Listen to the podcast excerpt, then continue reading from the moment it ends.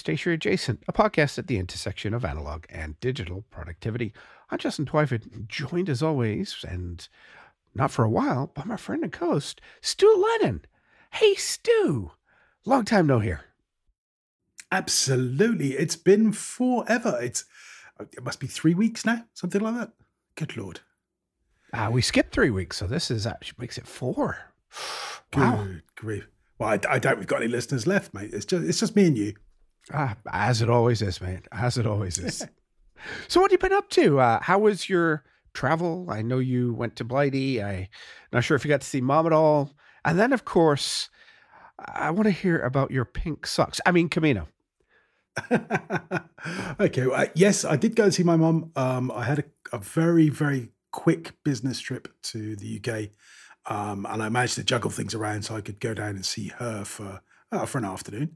Uh, she's in good form. Um, we're just sort of getting our heads around her diagnoses, and there's lots of follow up tests and things that have to go on. So um, that will be a story that runs and runs, ladies and gentlemen. Um, uh, then what did I do? I came back, yes, and then oh, b- before I even got to the Camino, um, I was having fun with international travel. Um, I flew. That there's a sort of maxim in travel that flying beach to beach is really difficult. So you can get to Cyprus from anywhere, and you can get to most parts of Spain from anywhere, but you can't really get to either from either. So I had to go via Paris to then go down to uh, Santiago, which is it's not too much of a, a detour in terms of geography, um, but they're unrelated flights. So you know, the old days when you and I were, you know, uh, up and coming thrusting business people, you you would phone your travel agent and everything would just magically happen. You check your bags in, and you change six times, and your bags are there when you get there. The good old days. that never happens anymore. So you get a single, and if your plane's late, um, tough. You just have to work it out in your new destination. So mine wasn't late; it was fine. Um, I flew with um, uh, Vueling, which is uh, Lufthansa's sort of low cost uh, outfit. Um, and the only thing I would say is that for emptying the plane, they are very, very bossy um, that uh, we will be disembarking in row in groups of five rows. Please remain seated until your row number is called. And if you if you stand up at the wrong moment, you get barked at and everything. It's very very intimidating.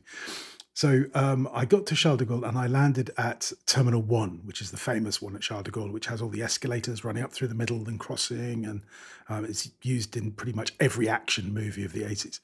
Um, and I, I, managed to sort of negotiate myself through that by following the transfer signs because I was getting another plane. Um, so I followed the transfer signs, followed the transfer signs, cleared security. That's always fun. Uh, and then the transfer sign said terminal two that way. So I, fortunately, I speak the lingo. So I got hold of a security guy and said, uh, "Excusez-moi, monsieur, um, I need to get to terminal three. And he went, Oh, well, you wouldn't start from here. I said, okay, well, given that I am here, um, how shall I best manage this, do you think, Mon Brave? Um, and eventually it worked out that I just had to to leave as if I were leaving the airport. So go out of the exit. Um, and then I would be able to get myself to a sort of little um, sort of underground station where I could get an underground train to Terminal 3. Um, so that meant I passed through a security check unnecessarily and all the queuing that that involved. So that was a bit boring. Anyway, so I did all that. Um, and Charles de Gaulle being Charles de Gaulle, they have a, a little metro system that goes from term- Terminal 1, next stop, somewhere near Terminal 3. now, I, given that I was going on a walking holiday, I've got no problem walking for 10 minutes. But I just imagine elderly passengers just wandering around going, what the hell's going on? This, this thing stops and then you sort of you, you just see sort of uh, signs on the pavement or on the sidewalk saying Terminal Three that way, and you go for a little wander around in the rain, and eventually get to Terminal Three, which is essentially a tin shed um, with, with security at one end and sort of four bus stops at the other because it's all bus boarding. Um, so I go to security again. There's nobody there. Apparently, nobody uses Terminal 3. and again, I check with with the woman before I go through. I said, "Look, I um, I've just come from Terminal One, and I thought I would come to Terminal Three and eat. Is there somewhere through there I can eat?" Because I'd sort of I'd, I'd realised that this didn't look like the most modern of terminals. I said, "Yeah, yeah, yeah. There's a there's a there's a bar cafe," and I thought, "Okay, I'm in Paris. I can go and have a steak frite, perhaps a nice glass of wine. You know, the real thing." So I get through security. Boom, boom, boom. There's a pret a manger which is essentially a posh subway for anybody across the, the Atlantic. Well, what's food technically? yes, um, and it has beer or little little baby bottles of wine, uh, none of which would make it to the sort of you know top 100 of Stu's wine list. Anyway, okay, this is not exactly the Parisian experience I was hoping for. Still, um, I had I had a few hours to kill um, unfortunately, it was a big layover. It was like five hours, although I had wasted an Ooh. hour and a half trying to get out of Terminal 1. So um, I sat down and, uh, and ate and then got myself um, to Santiago where I met Stu, and uh, you know that was all fine. But then coming back, I had another nightmare. But I'll, I'll, I'll save that for for another discussion. It was um, it was it was epic. Um, the Camino, uh, what guys? The Camino was wet, Justin. Mm, I saw that. Yeah, uh, it it was sort of wet, um, going to increasingly wet. Um, so I'm writing it up uh, on on the blog uh, stuartlennon.com uh, uh, for members. you see, there's an incentive there. You see what I did there, Justin? Um, mm-hmm. uh, and the the final post in that series, which I think will go out sort of a week after we release this, um, will be titled "Rivers of." So that should give an idea of of um, how it finished. Um, but bottom line, spoilers: I finished the Camino Frances tick. Um, I even got uh, a Compostela, which is um, it's a kind of get out of purgatory free card for Roman Catholics. So nice. Um, when when you get to the pearly gates, um, and St. Peter is about to say, "Well, you've been a bit of a naughty boy, so we're just going to give you uh, you know, a, a, couple of hundred years taster of hell, which is broadly the purgatory thing. Any theologists don't write in. I know that's not strict against, but anyway, um, you show them this and go, look, I, I did this for forgiveness, and uh, you know that's going to get me some credit, and you get your sentence reduced. That's that's broadly how it works, I think. Oh, I thought it was like a um, all right, I'm get to go have some fun, have a big party, do all the bad things, and then nobody's going to judge me for it. Mm. Not this historical stuff. I mean, that's that's kind of hard. Well, it, it's it's like a little credit on the ledger. You know, uh, if you believe in all that sort of stuff, um, it's it's a good thing. You've you've done that. I suppose it isn't because you know God's omniscient apparently, so He knows that my motivation wasn't particularly motivated by Him. Uh, I did invoke His name a few times uh, and asked why He was pouring so much water on me, but um, again, that doesn't necessarily count as an article of faith. I don't think. Um, Not in the language you probably used. Correct. Yes. Um, hmm, yeah. Any, anyway, uh, re- read all about it. Um, it was quite funny. Uh, I, I would say the Camino is an amazing thing, and if if you get the chance to do it, um, you should. I heard an amazing statistic that um, very few people from the United States who start it finish it. That's because they have to go through Charles de Gaulle Airport. it could be. Um, but there was, um, uh, I met an American Bintu. Have you ever met a Bintu? Uh, nope. I have no idea what a Bintu is. Oh, a Bintu is, uh, yeah, I've been to Thailand, I've been to Alaska, and I've been to hunting here, and I've been to hunting there. And um, someone's very keen on telling me all the places he'd been. Oh, okay. I, yes, I'm, I might know a little bit about those. Well, he was explaining to me that, you know, uh, his words, not mine, nobody walks in the USA. And so a lot of people start and they don't finish and um, blah, blah, blah, blah, blah, blah. Um, and so I just very gently said, well, don't you have things like the Appalachian Trail and stuff? Nobody finishes that either, Stu, or very few people do. Well, I can understand why very few would finish that. It is rather long. Is it 1,600 miles or something? Yeah, and you tend to get eaten by bears along the way. Exactly. You have to you know, a camp and thing. I mean, I stop and go go to a restaurant and order wine. Uh, you can't really do that on the Appalachian Trail, I don't yeah. Um, anyway, did I tell you we have bears in the backyard here? You didn't. Oh yes, we've Tell been, me. We've been uh, dealing with uh, there's a, a big bear about 350 pounds locally, um, and uh, he's taken it up to well, using my backyard as his toilet. Um, and I tell you one thing, uh, bear poop is you know um, it is huge and it is hard to dispose of, um, especially when you got a 350 pound bear. Uh, but yeah, he's been the only way he can come is walk down sort of our driveway beside the house to get in because the rest of the place is fenced in. So, uh, yay, big bears. Uh, luckily, uh, I think he'll be hibernating anytime soon if he hasn't said screw it already with the cold up here. Cool. Well, there you go. You got your own personal sort of protection bear. Um, well, I suppose for, from a, a, recent movie, don't give it cocaine would be my advice. Mm.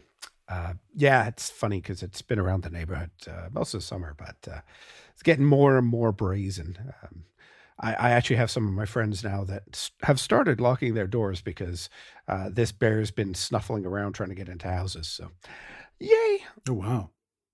He's looking for a cave, I guess. No, he's got his cave. He's looking for food. So uh, that's what they do. Is just this time of year they're just putting on weight and get ready to hibernate. I know how that feels. Yeah, no kidding. Um, we've got one of our other neighbors that goes out and shoots bears because hunting season. Um, they're out trying to shoot a moose at the moment. So, yeah, welcome to living in the backwoods. That's the way it is, I guess. Uh, November 1st is moose season. Um, yeah, so if you ever see me in the backwoods, I'm generally wearing something orange or bright red, or you know, please don't shoot me while I'm here. Yep, it's a it's a dangerous place to be uh, in the middle of hunting grounds. It is. It is. Okay, I got to ask you, Stu, how do your two puppies get along? We are considering a new puppy uh, once it's weaned, and if I'm not allergic to it because it's not purebred. Mm-hmm. Um, but I'm worried it might upset the princess.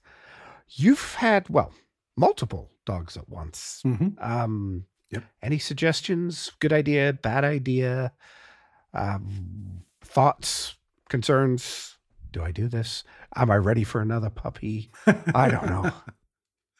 Uh, okay, so uh, getting a new puppy um, in the winter, house training, all of that stuff, very dull. Um, it's it's a matter of patience. It's a matter of standing around in the cold, going, "Please go pee pee," um, which for you is rather more extreme than it is for me. I remember um, house training these two, and I was getting quite bored of it by the end. I have to say. Uh, you forget I have a princess puppy now. Um, uh-huh. Hurry up, pee pee is sort of the keyword that we use as she's mm-hmm. sniffing everything. well, that would definitely help. Uh, the fact that you've got the elder one, she will take a part in the training. Um, but you will still find yourself standing outside in the cold. And I think your wife is much like mine. Uh, she's she's very into puppies as long as that doesn't involve any sort of actual effort, uh, and that's delegated across to us, uh, number two in the house pack. Um, so that's one thing to bear in mind. Uh, in terms of the dogs getting along, um, yeah, certainly a puppy will instantly look at the princess as top dog and will instantly um, adore the top dog. Um, will annoy the top dog because it's a puppy and puppies annoy everybody. Um, but um, no, I, I, don't think you need to be worried about uh, the princess being upset. She will look at you and go, What's that? And what do you expect me to do with it? Um, because she's the princess. She wouldn't. She, she, would be like that if you bought her a new toy, presumably. Um, but no, generally speaking, uh, dogs are pack animals. They like having um, animals beneath them in the pack. Makes them feel good. Uh, so uh, I suspect it will bring you a lot of funny incidents, a lot of joy, um, but you will need some patience. Oh, that's a good thing. I uh, a work from home for um, mm-hmm. training for sure. Yep. And B, well, I'm married and I have a dog. I have lots of patience. well, there you go. So, um, yeah, I mean, R2, if you try and give a treat to Charlie before Spice, Charlie won't take it. Um, he will look at you and go, "What are you doing?" She'll kick my kick my head in if you, if I take that treat. Uh, he very much knows she's top dog. Mm. So once she's had her treat, then he will start spinning and and, and getting excited about getting his treat, but not before. All right, interesting. Okay, that's good. Now we've got a couple of neighbors. This, so again, we live in a fairly quiet neighborhood. In case you can't tell from you know the bears walking down, the deer are back. It's just that time of year. Um, our neighbors have this wonderful concept called free range puppies. Um, basically, you know, these are family pets that uh, just get to walk wherever they want and go visit and all the rest of it. Mm-hmm. Lovely puppies. We know both the father and the mother.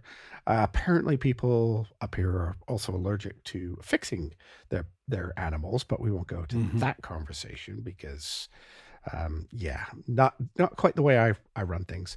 Uh, but yes, this is a unplanned um, um, moment of uh, amorous behavior between two neighborhood puppies. Both of them are similar size. One's Havanese, one's a Terrier Cross. Okay. Uh, similar size to Coco. Uh, so we figured this is a good chance to get there. We're friends with the parents, though. Oh, drama. Oh, who gets the puppies? So much drama. Um, three of them are staying in the. There's four puppies in total.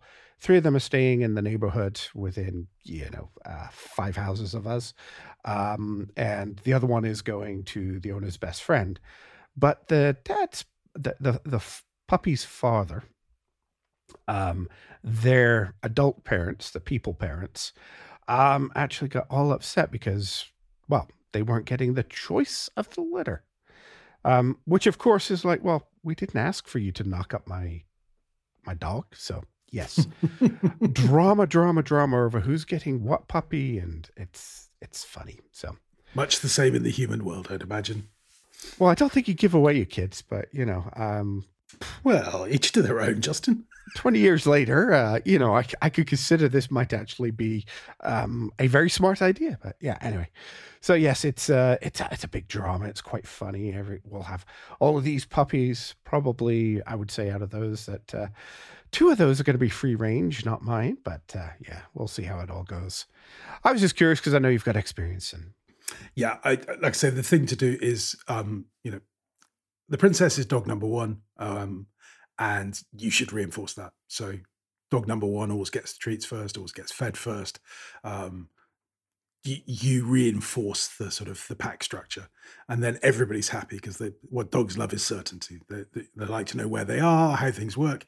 There may come a time when dog number two uh, takes over because dog number one is getting too old, but that's actually quite unlikely. You'll probably find that dog number two will become uh, the personal bodyguard of dog number one. That's how it works at my house. Mm. Um, uh, Spice beats the hell out of Charlie every now and again just to keep him in his place. Um, and Charlie is is the mildest mannered dog uh, in the world. But if another dog goes after Spice, Charlie suddenly goes all macho Jack Russell um, and will, will will die to defend her. Oh, nice, very nice. All right, Stu. Let's move on to some real stuff. What's your tool of the week? Uh, well, my tool of the week is Kiprula, uh, which regular listeners might remember is my little car. Um, we had, uh, because while I was in Spain, um, the current Mrs. L was in the UK visiting her family. Um, I think she had about as much rain as me and far more drama. Um, we had a house sitter, and the house sitter had the use of Caprula, uh, and she broke her. Oh, that was an expensive vacation. Yeah, well, she didn't really break her. Um, uh, broke on her and fortunately did it in a place where she was able to sort of pull over. Um, to her embarrassment, she was wearing her nightdress because she just nipped out to get some money from the village. Oops. Um, but yeah, it uh, it sort of broke down, and then I had a mechanic um, pick it up. Um, and there, there's much toing and froing. Hopefully, after we finish recording, she's coming back. Uh, she's already come back once, and I broke her again after about 20 meters. Um, uh, but it, it's the camshaft sensors, which is all I'm going to say because I have no idea what any of those words mean. Um, but what it has meant for me is I've not had a car, so I've been able to sort of say to guys, "Yeah, I can't really do golf this week." Um, I've I'm I brought back some injuries from the Camino, so um, runners will be familiar with this one, the old toenail. Um, that uh, I don't want to get all John Siracusa on you, but I was I was just cringing already, just wondering where this was going to go. No pictures, please. No pictures. Yeah, exactly. My toenail and my toe uh, may soon be parting company. Oh, too much information. Too much information. and that's ooh, that you know that's a good six months to a year recovery. It's a bit of a pain, um, but for the moment, it's all just very sore and stuff. So uh, a few days off golf was probably not a bad idea. Uh, I was very tired um, partially from walking 20 odd miles a day, um, and partially from drinking my own body weight in red wine each night. Um, uh, and also, I, I, think that sort of emotional fatigue. Um, as you pointed out on one of the social media posts, this is this has been a long time coming. It was like seven years we've been trying to get to Santiago, um, and I suppose in common with all these things, you get there and go, well, Where's the ticker parade? They're the dancing girls. What? No ticker tape? What, uh, what's going on? Um, it's it's a it's a strangely empty feeling to sort of get to the end of this thing and realize that you know, it's it's just Friday. that's all it is. Um, so it's done me good to have a bit of time off. I've been having more naps than is really probably necessary. Um, but but also catching up with work and stuff. So uh, just a little bit of, of time away from the golf course has been my productivity tool, bizarrely enough. Mm. What about you? What have you been uh, getting some benefit from? Well, I was just listening to your story, and the first thought that I had is, well, just buy a new car, because um, you know if you've if you've only got one car, how do you deal with repairs? I mean, yeah, I, I have I have two because I'm me, and that we, you know, for a house of three people, we have four cars. Go figure. Welcome to North America, everybody. Uh, we don't walk anywhere, Stu.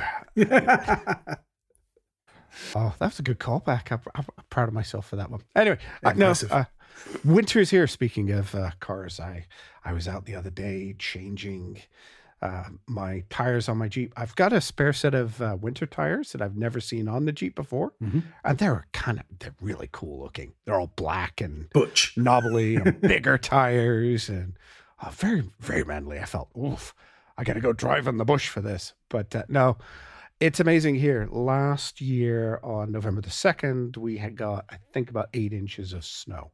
Mm-hmm. We're recording that here. And as predicted, uh, I spent October doing the many, many tasks that required uh, that are required by the approaching cold weather. Uh, we went out uh, dry camping because I had to uh, drain all the water out of my camper so nothing freezes and breaks. Uh, we went out camping the other night and it was minus four degrees Celsius, which is, I don't know what that is, 25 degrees Fahrenheit. It was cold, it was below freezing. We had a lovely campfire. Uh, we had snow last week. Um, yeah, it's just, uh, there's so much work preparing for winter uh, putting all the patio furniture away, you know, um, blowing out the irrigation, dealing with all the lawn stuff. It's like it never ends. Um, but yeah, it's it's kind of nice. I'm into. We've got heat on. We've got long pants. I dug out a thick winter jacket. Uh, my gloves. I'm I've passed off the baseball caps for the toques or uh, bobble hats, as you might call them, without the bobble. Um, yeah, just winter. It's so much work. It's so predictable, though and uh, it's coming. I won't see my my grass for another six months soon. What did you call it? A bubble hat without a bubble? It's a toque. Ah, it's a beanie. Ah, that's what you call it in the UK. Yeah, yeah. I lost one on Camino actually. Scotland rugby one. Yeah. Ah, probably still there. Yep. When you go back and do it the other way, you'll be able to find it. yeah, I, I, don't think we're going that route again, but yes, in, in theory, I, I, shall leave it for some poor cold uh, pilgrim will find it and go, oh, just what I need. Nice warm hat. Mm. Beanie hats, that's what you call them. We call them toques. Mm. We're mm-hmm. Canadian, eh? of course you are. All right. What you been writing with? Uh, did you? What did you take on Camino first? Uh, what did I take on Camino? I had a um, uh, I had a Fisher Space uh, clip. So it has a little, it's like a, it's a Fisher Space hiking, I think they call it. It's got a little clip at the end so you can, you know, attach it to the various and sundry bits of your bag. Um, I had it in a Nock uh, seed case, uh, which Nero's doesn't carry anymore because, uh, well, nobody carries them anymore because he stopped doing them. But um, I had that, and I had a little um, uh, Kaweco. Um, I can't remember what they're called. Tiny one. Sport? Lilliput. There Oh, you go. Lilliput, A okay, yes. Yeah, the little tiny ones. Uh, I've got a sort of um, fire blue Lilliput that's got um, a, a really nice sort of dark green ink in it, forest green, I think they call it. And I use that for my daily journaling. Um, I took a uh, Dapper Notes book with me. Uh, Jamie um, was one of his limited editions from, oh, I think, really, really nice. And it's just so nice to be able to write in a pocket notebook with a fountain pen. Uh, so I spent a lot of time on airplanes and at airports, and I did a lot of notes there. And in the evenings, in that sort of brief sort of gap between finishing walking, finishing the admin, uh, and uh, having dinner, we'll just take a few notes. Stu and I both we're both notey type people, so we will take a little fifteen minutes to to write down our thoughts. Um, and uh, it was nice to get back actually and get to some big pens because small pens are great, but they're not not fabulous for sort of long writing sessions. So I just uh, today got back to my uh, sorry not today uh, this week got back to my Pelikan M205 the Star Ruby, uh, my 1911 Sailor they were both inked up, and I've just now inked up the uh, Pelikan M805 Blue Dune. Oh, there you are, back with the big boy. Yeah, absolutely. And I've put some Montblanc JFK in it. Um, although I'm I'm at that stage with the ink bottle where it's really awkward to get a fill out of it, uh, even more so now. So I'm going to have to do some some sort of alchemy and uh, combine that in with the next bottle. Do you have um, uh, syringes? Uh, Because that's what I use. I don't have syringes. I do have some little sample bottles, so I can just pour it into a sample bottle, which is you know long and thin like a test tube, and fill from that. That's probably what I. As long as you can fit the nib in there. hmm Yep. Yeah, they're about the right size.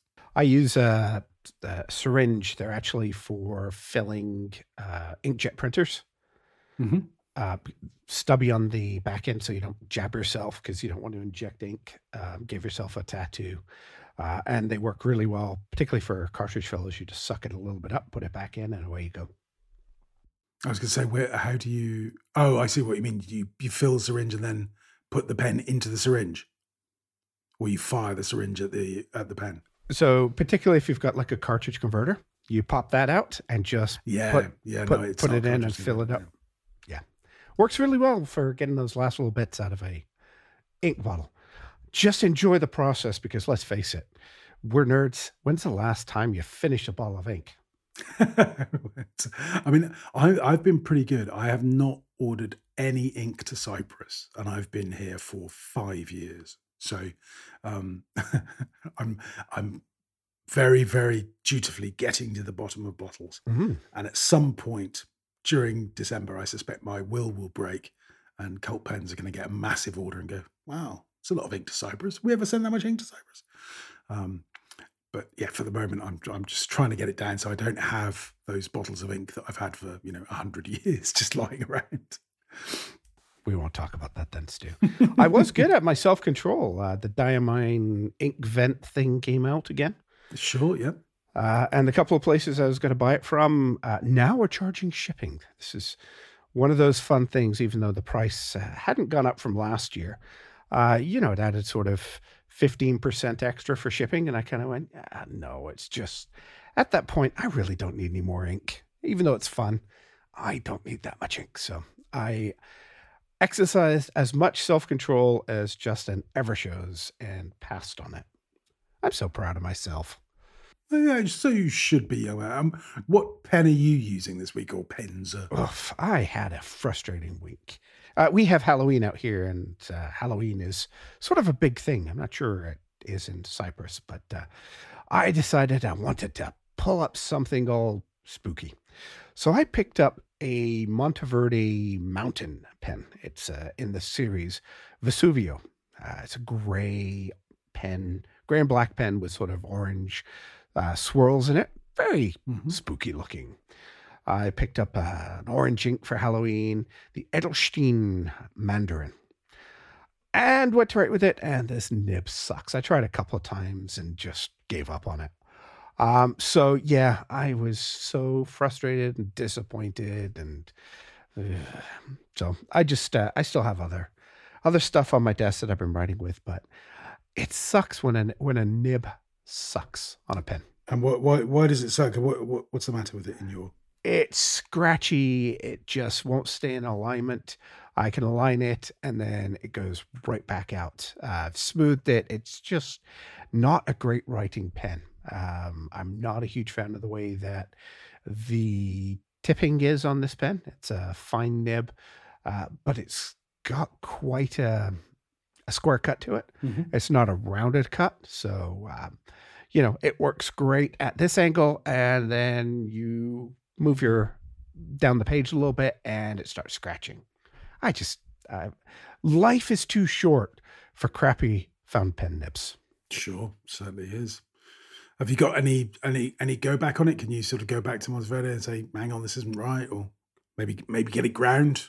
I've had this for years. Um, I mean, I can I can deal with it. It's just um, it's way more time and effort than I really wanted to do. Which is, uh, I inked it up on the weekend for writing. With Tuesday was uh, Halloween. I figured I'd just play with it a little bit, and I didn't want to spend hours fixing a, a nib. I, and this nib really needs to be on a dry pen by the time that I actually, you know, which defeats the objective. Let's use this pen with the orange ink, but. Uh, Sure. I it's it's fine. It was a cheap pen. It was I think like a hundred bucks or something. So maybe a hundred US, but not one of my more expensive ones that I'd be terribly upset with. But got grumpy about it anyway. Why not? I gotta give me something to be grumpy about. All right, our topic today, if you can remember what it was, Stu, daily driver setup. So you're back in the office now. You've had a few trips. Um, what are you doing for daily driver? Have you have you got one? Are you still running on your pocket notebook or Mm, yeah, I mean, I've um, I I flip flop around quite a lot, um, and I sort of I, I move from aspirational system to practical system to something in between. At the moment, I'm I'm kind of at something very practical. I've got a a triple daily driver system, so there are three books that uh, feature in certainly every working day. Um, I have two businesses. The the the um, anti-money laundering consulting business and the stationery business Nero's. So each of those has a book, uh, and then I have a third book for life. So anything that's not those two, really.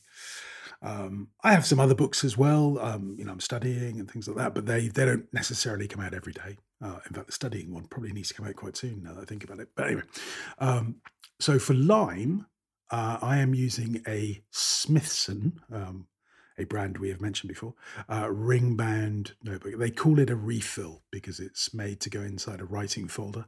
Um, it's it's basically a sort of A5 ish side bound spiral bind uh, with beautiful blue Smithson paper in it. It costs the absolute earth.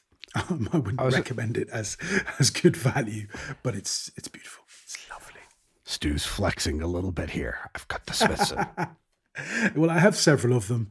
Uh, it does go into a writing folder. The writing folder is, you know, very corporate black leather with, you know, my initials on it. Uh, again, the, the price will bring tears to your eyes, but it was it was a gift to myself um, after I sold the business.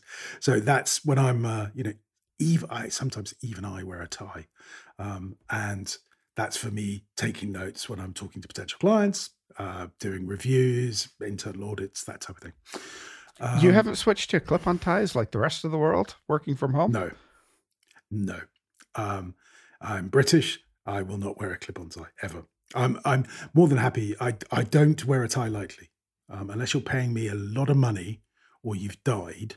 Then I'm unlikely to put a tie on for you, um, because I I really enjoyed giving up all that nonsense. Um, but I certainly wouldn't wear a clip-on. Just in heaven forfend. Um, for Nero's, um, I've got uh, a custom book that we had made for Nero's. Uh, it is for sale. There's a few left. Uh, the company that made it uh, is no longer there. um, unfortunately. It's Calepino um, from France, uh, who makes some wonderful notebooks. Really nice company, um, but they shut their doors at the end of September, I think. Oh, Um, uh, yeah, it's a, it's, a terrible shame for the sort of European stationery world. They were um, really nice little pocket notebooks. They had some wine tasting notebooks. I was about to say I've got the wine tasting notebooks. Good thing I've got some extras on those. Yeah, um, I think the Calepino website um, still has you know whatever remnants they've got on it. I don't I don't know, um, but they made um, pretty much our version of that Smithson. To be honest, um, I'm just having a look. Yeah, their website is still up uh, at calepino.fr, and uh, they still have what stock is remaining. I think so. Um, yeah, if you want to go and pick up some some refills, uh, by all means do. Um, All right. I have a question though, because I'm on Nero's notes looking at the uh, tasting notebook as we speak, Uh-huh. and the price is showing me in dollars. Is that Canadian dollars or is that US dollars? Uh, I imagine it will be Canadian dollars. Um, it's nothing to do with me. That's Shopify doing its Shopify thing. Uh, up up here, it's so confusing, Canadian or US, because you know there's almost a forty percent difference. Well, that's a significant difference.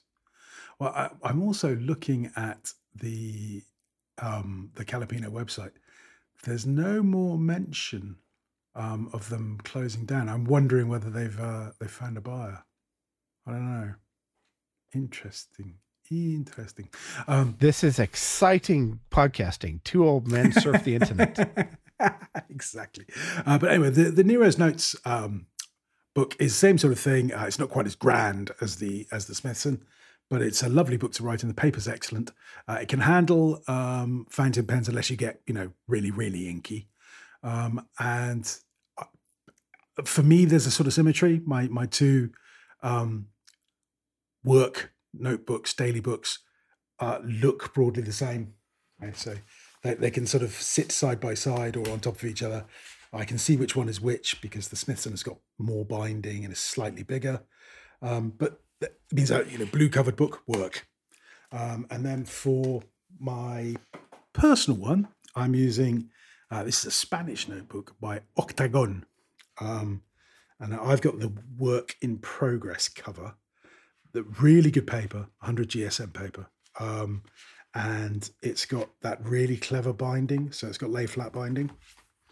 Um, handles uh, fountain pens very well, uh, and is bright orange. We've got a couple of, um, shall we say, pithy titles. Um, uh, some of them probably not suitable for work, depending on where you work, I guess. I was just looking at some of those now. Yeah. Um, yeah. If you're working in a merchant bank, you might struggle with some of those. Um, on the other hand, uh, you're working from home, who cares? Uh, for me, what I really like from this system is that it allows me to sort of compartmentalize and say, okay, I'm in uh, Nero's mode, or I'm in personal mode, or I'm in Lime mode, um, and try and prevent myself. When I become really sort of non productive, is when I have 12 windows open for Lime and 14 windows open for Nero's and six shopping windows open, and I'm sort of mixing all my roles, and I just end up doing nothing. Whereas if I sit there and say, okay, who am I now? Right, okay, this morning is all about Lime. I, I just have that book on the desk. Um, I just have those tabs open. And I should really spend a little bit of time in getting all the IT to, you know, context switch for me and stuff, but I haven't. And that's what I do. I don't use them as task managers. They're freeform, these books. Um, so that I, any thought that comes into my mind, if I want to capture a point during a call or a meeting, um, they don't have um, any journal aspect to them. They are they're kind of like scratch pads, um, and they're not something that I keep either. I do keep them for say a year, and then they uh, they get disposed of, just because I'm bored of having a seventeen thousand notebooks around my place. Task management, I still use uh, things sort of for the electronic element and the analog cards um, for sort of you know daily task managing, as it were. Uh, so That's my basic system. What about you? What is your sort of basic setup? Well, I was actually thinking about this. Mine is much more simple than ever. um, work, anything to do with work, really just gets put in one book. And I keep using the same book. It's a Leuchtturm 1917 in A5 dot grid. Um, I've tried other books and I always end up uh, defaulting back to this. This is my one place of truth. Everything is in there. I do a two page weekly layout uh, where I set up sort of my time blocks and my appointments and everything like that once a week. And I keep that going. And that sort of becomes my daily work driver. Um, you know, I obviously will go through my task manager and stuff, but uh, once a week, I'm sort of setting up this as that plan for the week. And when do you do that? Do you do that on, on a Monday or you do that on a Sunday? Or? I, f- I find I, I do it best. Uh, I've tried doing it on the Sunday, but work and me on a Sunday are very easy to get distracted. Mm-hmm. You know, we're going out somewhere, we're going camping. Uh, I don't have access to online stuff. You know, these are things that are very real problems for first world problems. But um, so I, I sit down on a Monday morning, I come into my office, and the first thing I do is plan my week. Uh, and that works really well for me. And then basically, as the notes come up, I was in a meeting yesterday. I was in a meeting on Teams. Oh my Ooh. God, is that crap? Um, sorry. a lot of fun.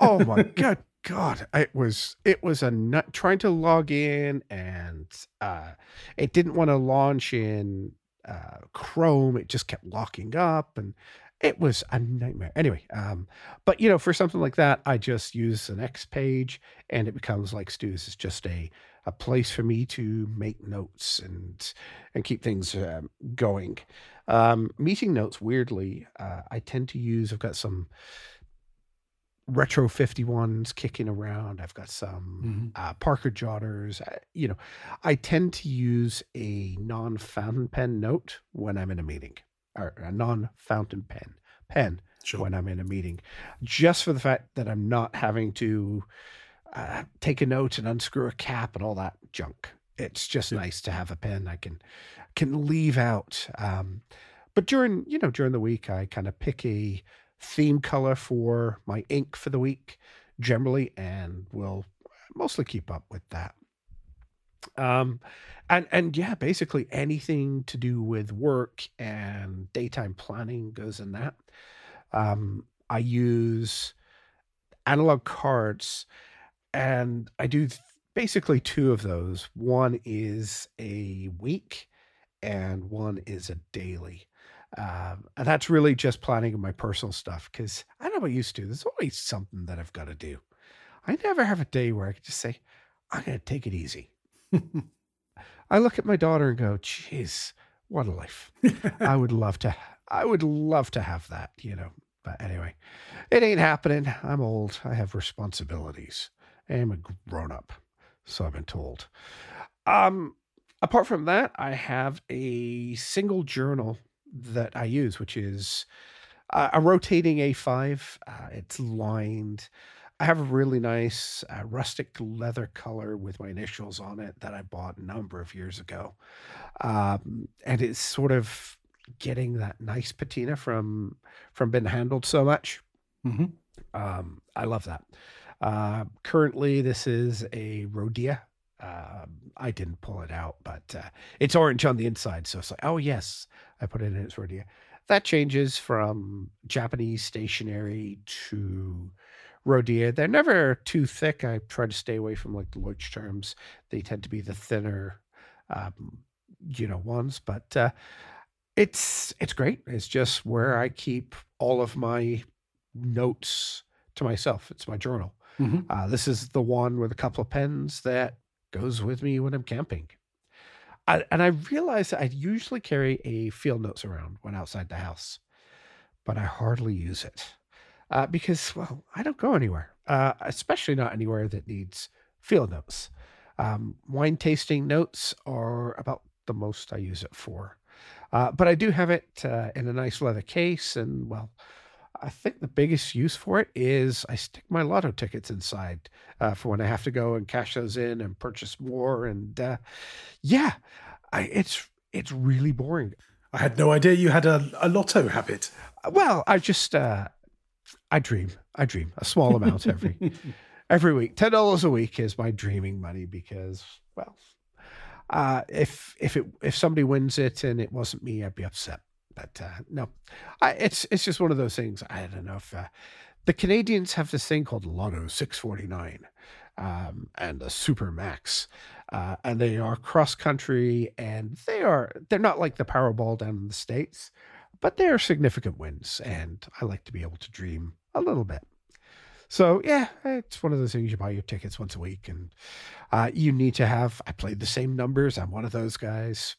Play the same numbers all the time, so I have my little ticket in there that I can just scan it and I move on. So there you go. You learn something about me. It's about the only gambling I ever do, Stu. So Well, it's I mean, really not that bad. here's hoping your numbers come up. Ah, that'd be nice, wouldn't it? I got to pay off the mortgage somehow. but yeah, no, my my setup is really simple. I and I hadn't Sure. really thought about it until we were kind of planning for this. Is I've just I and it's funny because I sit at my desk and I've got a bunch of other uh, maybe theme notebooks that I've tried and just lost the the love for. Sure. You know, this is something that works for me at this point in in time, um, and it's so simple. And I I think right now I am writing less stuff than I ever used to. Um, because I think I just used to use stationery for stationery's sake um, you know, back in the day, it was let's try something new, especially when I found something new. But uh, yeah, it is what it is. Simple is better. No, I mean, I, th- I think you know I've used that system, and I I like that system. The reason I, I sort of moved to three was um, one because I think that sort of context shift, sort of s- trying to split my roles um, and not try and be all things at once. I think that helps me focus, get a little bit more switched on. Um, sometimes, you know, if I'm trying to work out um, what price I should retail field notes at, and then I get a question about um, transaction li- limits and ID for anti-money laundering law in the UK, um, I find myself saying, "Oh, well, I don't know," and I think, "Well, actually, I do know. I, I need to sort of sit back and, and switch on the anti-money laundering consultant head, and they go, okay, right, I now know the answer." But those those switches, um, sort of, you know, just knock me to bits in terms of um, productivity. So that's why I sort of moved to the three three book, and also um, I would I would get a question and I think, oh, I spoke about that three days ago. I'll just I'll just go into the notebook and find it. But if I have all all of my stuff in one notebook, it was getting really difficult to find things. Whereas if it's a a, a Nero's question, I know it'll be in the Nero's book. So um, that's why I switched to that. Um, I mean, I used to um, like you do do a little sort of planning exercise in there as well, and um, I know what you're saying about sort of station for station. Say, I used to take probably too much time just getting a ruler out and drawing out a sort of you know week plan and go, okay, oh, well, what color am I going to do that? And just got caught up in the whole stationery side of things rather than the tool side of things. Um, but I suppose the other thing that's good about using three books is I get to use three books. it just sort of feeds that uh, that issue. Um, my my disadvantages, I think, on the system that I'm using at the moment are it doesn't really support time blocking because which book do you time block in? That's the fourth book that you need to do. Absolutely, one to rule them all. Um, but it also um, it makes it hard to understand what my priority is. Um, you know that the books don't really aid that process. I I have to use the um, uh, the analogs for that just to work out. Okay, I've got this to do for that business, that to do for that business, and that to do for the misses. Obviously, the one for the misses is the top priority. Um, but after that, which one should I be doing? Um, that doesn't really get helped by having three books. Um, and well, I suppose the other thing is sometimes I look around me and go, okay, I've got three books going. Analog cards there. I've got some more index cards here. I've got some Folietto cards over there. Blimey, you know, I'm I'm, I'm drowning in systems here. Um, and I sort of ache for simplicity. About this time every year is when I start thirsting for a, an economist diary Yes. uh, and saying and saying, right, that's it. Everything's going to go in the economist diary. Everything's going to be perfect. It'll be great. Didn't you pick one up for this year? Not for this year, but for last. Okay, last year. That was it. Yeah, and you know, like I say, I'm feeling the pull again. um, you know, it's one of those things that you can I really make a year's commitment to it? Um, and the other thing is that if you do have to travel anywhere, it's enormous if you get the big one. Yeah, that's that's kind of the nice thing about the A5s is uh, they just throw in a backpack quite easily. Absolutely, yeah. That's not the case with a massive um, double bound, super duper economist pay, page per day diary. It's well, huge. I'm also not sure you're going to throw in that uh, fairly expensive Smithson ring bound uh, just in the back of an, a backpack and carry it around.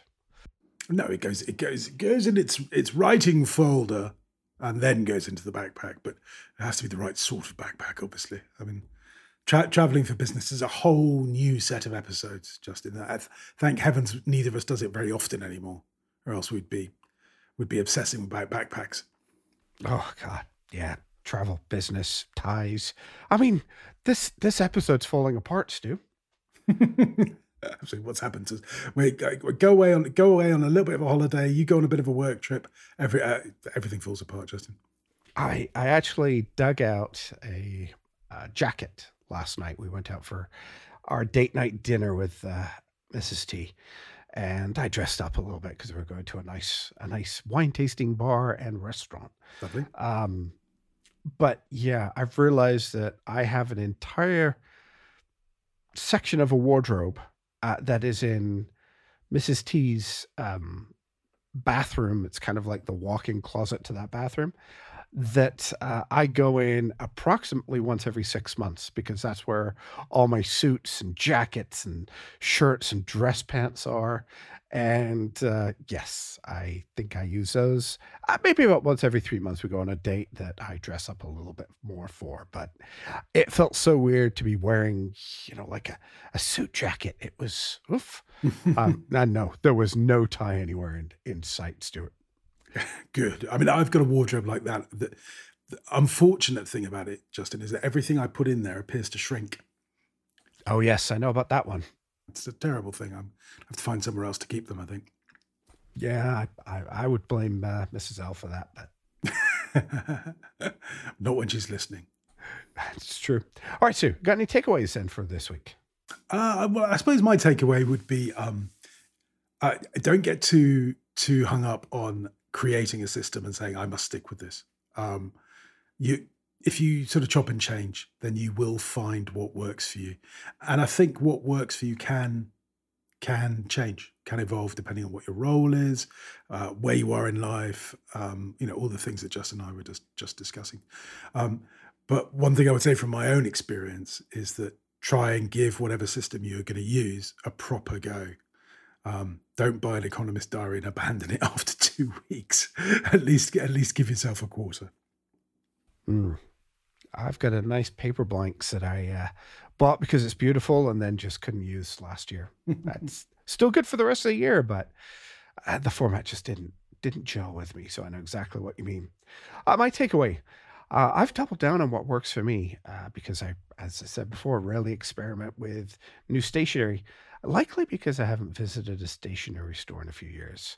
Um, so, you know, maybe I need to buy a stationery store like Stu just so I have more options. what do you think? well, you, you, never know. There must be a Canadian one out there that, that needs the benefit of your touch, just. Uh, up here, logistics are not good. Everything takes a, a, a, little bit longer to ship. I mean, shipping. Uh, Canada's a big place, Stu. Yep. Um, and when you're out here in the backwoods, um, shipping isn't quick. But anyway, it'd be nice to have all that inventory to play with, though. I just need to find a Claire as well. Yeah, that's the secret. Where can people find you on the internet this week, Stu? Uh, You've been yeah posting pictures of yourself for a change. Heavens. Yes, well, good lord, yeah. A couple of Camino pictures uh, will have turned up on Nero's Notes um, Instagram, which is at Nero's Notes. Um, predominantly, you can find my writing at stuartlennon.com, um, which is where you'll find uh, most of the posts about the Camino. Um, if you want, if you want the uh, the down and dirty, then you'll need to sign up as a member. Um, but there's some other posts too. Um, you can also find me sort of just failing to understand the world on X. Um, I've got the catchy uh, name there of at four left one eight seven. Um, that's F O R E L E F T 187. Um, that's just me marveling at the world, really, the, the amazing world of X. Um, my serious stuff is uh, limeconsulting.com, which also has an X account and a Facebook account and all the stuff, all the socials. Uh, and if you if you want some really nice stationery, um, price is now in all sorts of currencies, it would appear. Uh, Nero's Notes at www.nerosnotes.co.uk or on X at Nero's Notes, on Facebook as Pocket Notebooks, or on Instagram as Nero's Notes. What about you, Justin? Where can people find you? Well, I've been pretty quiet actually, uh, but you can find links to everything I do at justintwyford.com. I'm kind of moving away from the whole social thing again. I once in a while we'll share something, but very rarely. Mm-hmm. I was going to ask because uh, I, I, saw the picture of you on Instagram mm-hmm. and wondered what they are hunting for in Spain that you have to wear those pink socks for to avoid the hunters because uh, my eyes will never forget that. It's, I mean, generally speaking, just it's better safe than sorry, I find. But um, uh, yeah, I mean the backstory is I have to wear compression stockings anyway because I've got um, faulty faulty valves in my veins. So I've got a huge um, ulcer on the inside of my leg. Let's not go any further than that. Um, so I have to wear those kind of for health. And once I discovered that at a relatively young age, I suppose this would be oh, this would be maybe 15 years ago. Um, I, I, I thought, well, if, if I'm going to have to wear them, then I'm going to wear bright ones. So I have um, an extensive collection of very bright compression stockings. Um, and I now live in a country where I nearly always wear shorts. Um, and certainly if I'm going walking, I always wear shorts. I don't care what the weather is doing. Uh, skin is waterproof, ladies and gentlemen. Um, so I, I wear those. Fortunately, um, my walking buddy Stu is equally eccentric, and he was wearing a um, he was wearing a Basque beret from Bilbao, um, the real deal, proper waterproof Basque beret, um, which was in a, a very natty raspberry. Uh, and for reasons that I've not quite got to the bottom to, of, he, he brought a very nice, uh, fine pink scarf, uh, which he would wear uh, certainly in the evening. So it was a bit like going out for dinner with a slightly bizarre Noel Coward. Um, yeah, we, we made quite a sight, I'd say. Um, and he was wearing a thing called a poncho, hmm. um, a hiking poncho, which sort of goes over you and your pack. I have one of those. Uh, yeah, well, with the right wind, um, you can you can actually take off. Uh, did he? Uh, uh, you know, get there a little quicker coming down those hills. What, once or twice, it got a little bit close, um, and uh, we, it, it, became uh, a sort of running joke. Um, we described it as the microclimate uh, because although it was raining uh, in Spain, it was still quite warm. Um, and so walking inside essentially is just a plastic tarpaulin. Um, he would very, very quickly get very, very warm and turn to me and go, oh, it's the microclimate, and take the thing off, uh, get rained on, um, and then put it back on, which I thought rather defeated the object. But there you are. oh, interesting. Uh, we got to talk. Um, I've got a better one that doesn't do that. It has poles at the side. It's very nice. But anyway, we won't talk uh, hiking and camping gear because I could go on for a whole. day. Oh, uh, we should do that. Yeah. All right. Uh, if you have any comments, thoughts, I would like to tell Stu not to talk about his toes anymore, uh, please uh, drop us an email at stationeryadjacent@gmail.com. Uh, take a moment to like and review us on your podcast, catch your choice, and we really do appreciate your recommendations to your friends and colleagues. Our next topic is going to be on podcasting and how I think has changed post pandemic. Until then, goodbye and stay productive. Yes.